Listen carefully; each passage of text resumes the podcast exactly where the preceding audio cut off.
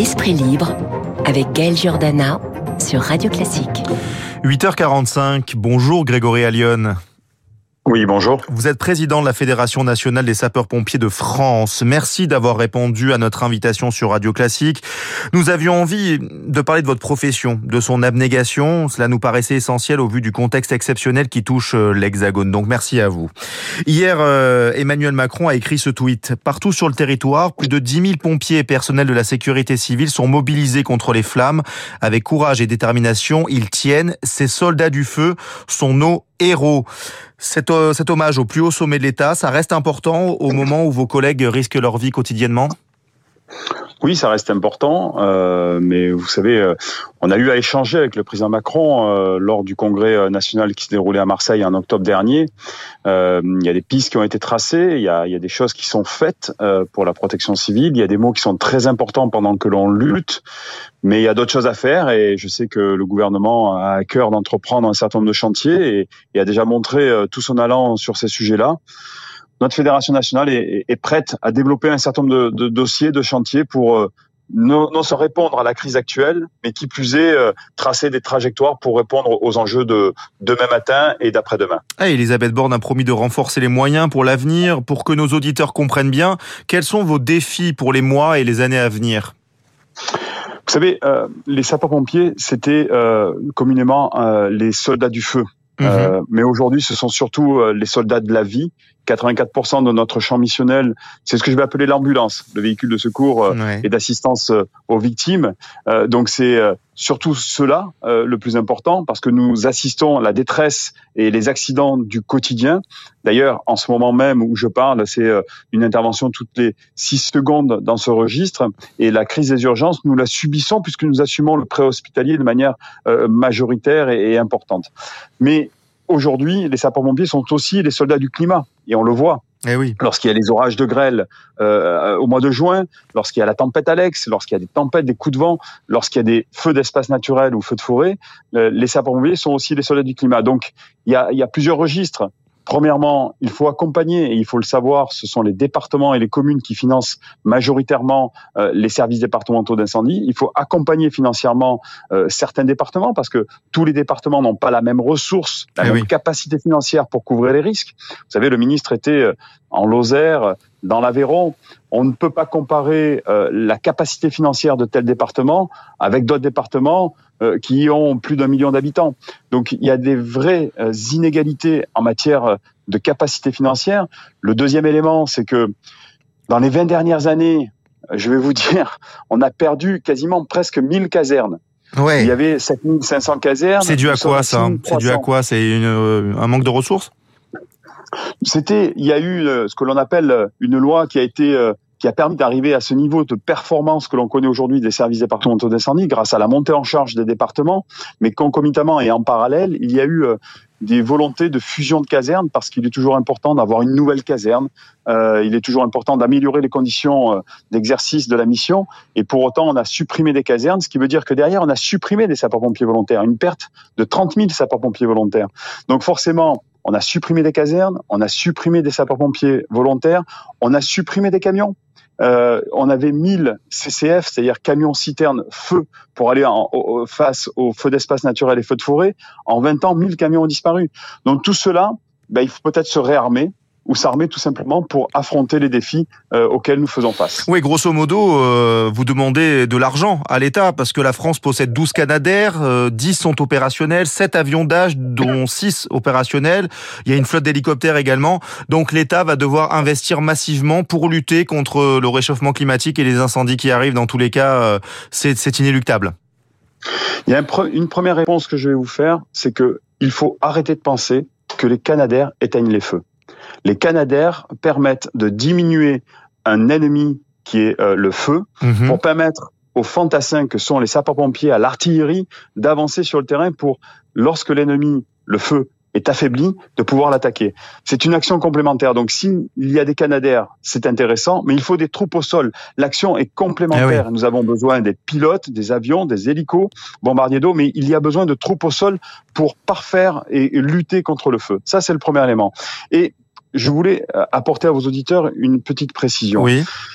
Les services départementaux d'incendie sont sous une forme de double tutelle, dans le sens où euh, les départements et les communes financent et administrent les, les, finances, l'administration, les ressources humaines des services départementaux d'incendie, donc les sapeurs-pompiers dans chaque département. Et pour autant, l'État garde la main en matière de commandement et de direction des opérations de secours. Donc c'est une forme double gestion, de double gouvernance. Et régulièrement, vous dites, l'État doit accompagner financièrement. Oui et non. Ce que je veux dire, c'est que des départements doivent faire l'effort. Il y a une taxe euh, sur les assurances qui doit être versée intégralement à l'ensemble des services départementaux d'incendie. Si déjà cela a été fait, un grand nombre de départements le font, mais d'autres devraient le faire.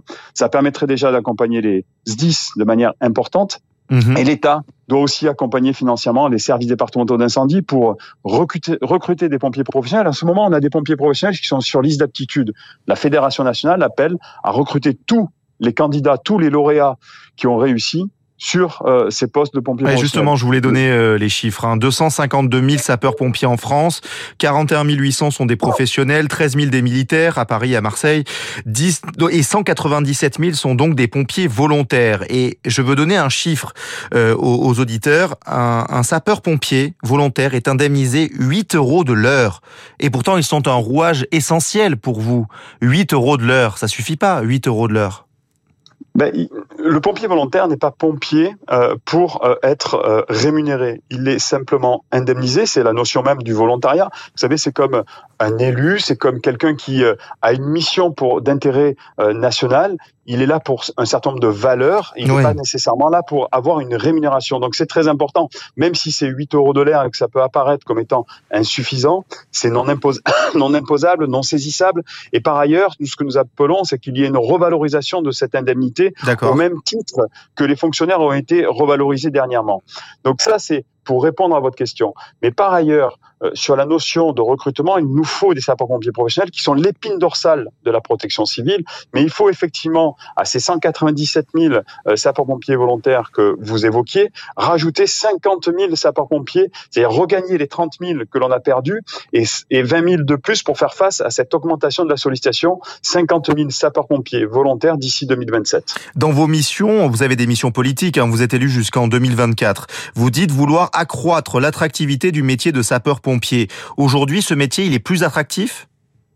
Alors, première précision, j'ai une activité politique au sens noble du terme parce que ma mission est une mission de bénévole. Lorsque je suis à la fédération, je suis en congé et c'est sur mes temps de repos parce que ah j'exerce une mission de Parce que vous êtes le directeur euh, du, du SDIS des Bouches-du-Rhône, c'est ça? Exactement, je suis le chef mmh. de corps des pompiers des Bouches-du-Rhône. Mmh. Donc oui, dans cette mission-là, nous appelons effectivement à, à, à, accroître cette capacité de la protection civile, à accroître cet élément en matière de résilience des territoires. Nous appelons à une véritable politique, une véritable ambition de protection civile et sur des crises.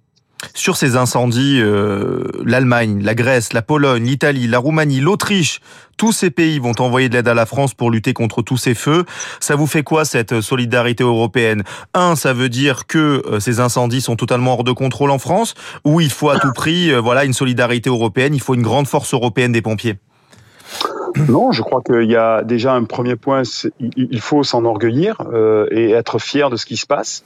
Euh, pour, pour, pour, deux éléments. Premièrement, la Fédération nationale avait euh, déjà en 2021, euh, je dirais, tiré la manche du gouvernement en disant les enjeux de protection civile doivent être portés dans le cadre de la présidence française de l'Union européenne. Mm-hmm. Emmanuel Macron, à Marseille encore une fois, a évoqué ce sujet-là et a positionné la protection civile comme étant l'enjeu de la présidence euh, française de l'Union européenne. Il y a eu deux choses qui se sont passées qui sont très importantes. Premièrement, ce mécanisme de solidarité. Euh, nous étions euh, les saisons d'avant euh, dans certains pays, en Grèce l'année dernière, nous avons été en Suède les années précédentes, donc tous les pays sont soumis à des fléaux et notamment aux feux de forêt. Donc nous avons déjà apporté notre aide. Emmanuel Macron a permis aussi dans cette présidence française de l'Union européenne de consacrer cette solidarité. Il faut considérer notre territoire national comme étant dans un ensemble d'un territoire européen qui est régulièrement soumis au fléau qu'est le feu de forêt et on n'a pas la capacité individuelle à pouvoir répondre à tous ces enjeux-là et on le voit bien cet été. Donc cette solidarité est importante. Le deuxième mmh. élément, c'est que lors de cette présidence française de l'Union européenne, Emmanuel Macron a permis un appel du Conseil euh, européen le 3 mars dernier pour consacrer la notion du volontariat. Il faut savoir qu'en France, nous avons des sapeurs-pompiers volontaires, mais il y a des pompiers volontaires de partout en Europe. Et d'ailleurs, l'ensemble des troupes qui arrivent, il y a des pompiers professionnels, euh, qui arrivent des, des pays euh, européens, mais il y a beaucoup de pompiers volontaires. Typiquement, je vais vous donner un chiffre. En Autriche, 10 millions d'habitants, vous avez 300 000 sapeurs-pompiers volontaires. Comparez-le à ah nos 67 millions d'habitants où nous ne sommes que 198 000 sapeurs-pompiers volontaires. Sur euh, l'ensemble du territoire, est-ce que vous vous attendez encore à un été euh, compliqué? On est seulement le 12 août, euh, l'été n'est clairement pas fini. Et, comment vous vous tenez Comment vos, vos collègues tiennent? Parce que vous vous attendez quand même à un été qui va continuer sur le front des incendies. Vous savez, j'ai un peu plus de 50 ans, j'ai 51 ans. Ça fait près de 35 ans que je suis sapeur-pompier. J'ai vécu les saisons 89, 90. J'ai commandé euh, en 2003, qui était une saison euh, sous canicule. Mm-hmm. Le 12 août, je dirais que le pire est à venir. Ah, le pire est à venir, ce que vous dites. Le pire est à venir parce que tant qu'il n'y aura pas de pluie, euh, nous aurons toujours des développements catastrophiques. Nous avions dit euh, avec euh, le contrôleur général Marc Vermeulen, qui est le chef de corps des sapeurs-pompiers en Gironde, à qui je tire un chapeau bas, comme à tous ces cadres et, à tous ces sapeurs-pompiers qui subissent les, le, fléau qu'est l'incendie depuis de nombreux jours. nous avions évoqué avec Marc Vermeulen au président de la République que nous en avions jusqu'au mois d'octobre. Ah ouais, Il avait été étonné par cette réflexion-là. Il avait été étonné. Et malheureusement, malheureusement, euh, nous avions raison, parce que ces feux sont virulents, mais sont également vicieux et pernicieux. Ils se cachent dans la tourbe, ils se cachent dans les racines, et ce sont des feux qui couvent et qui peuvent euh, redonner des nouvelles éclosions, alors même que le travail d'arrache-pied fait par les sapeurs-pompiers en Gironde, par les sapeurs-pompiers dans le Jura, en ce moment en Ardèche, de partout sur le territoire, euh, dans le Finistère, en Loire, il y a mmh. des sapeurs-pompiers travaillent d'arrache-pied pour faire en sorte que chaque parcelle de terrain soit froide. Mais il fait tellement chaud qu'on a des tourbes qui sont, qui sont à plus de 150 degrés. Donc forcément, avec un coup de vent, ça reprend. Et, et, et ces nouvelles éclosions sont à redouter euh, chaque fois sur le territoire. Donc c'est pour ça qu'à votre question, est-ce que au 12 août, euh, à quoi vous vous attendez On s'attend au pire parce que non seulement le système est mis à rude épreuve, mais comme vous l'évoquiez tout à l'heure, c'est aussi de la fatigue qui s'installe dans les troupes. Et c'est pour ça que la mobilisation générale de Gérald Darmanin, elle est importante. Elle est importante pour deux raisons. Premièrement, pour assurer la sécurité et les relèves des personnels, et deuxièmement, pour tenir dans le temps. Ben, je vous remercie, Grégory Allion. Vous êtes le président de la Fédération nationale des sapeurs-pompiers de France. Merci beaucoup euh, d'être intervenu sur Radio Classique. Je vous souhaite bon courage ainsi qu'à tous vos collègues. Merci beaucoup. Merci à vous et merci aux médias de relayer tout cela parce que ça nous permet effectivement de faire passer des messages. Et si vous n'étiez pas là, c'était c'était aussi c'est aussi un élément pour permettre de dire à la population d'avoir des comportements citoyens eh et de ne pas fréquenter les massifs forestiers en ce moment. C'est déjà un premier acte parce que tous les feux partent de l'activité humaine.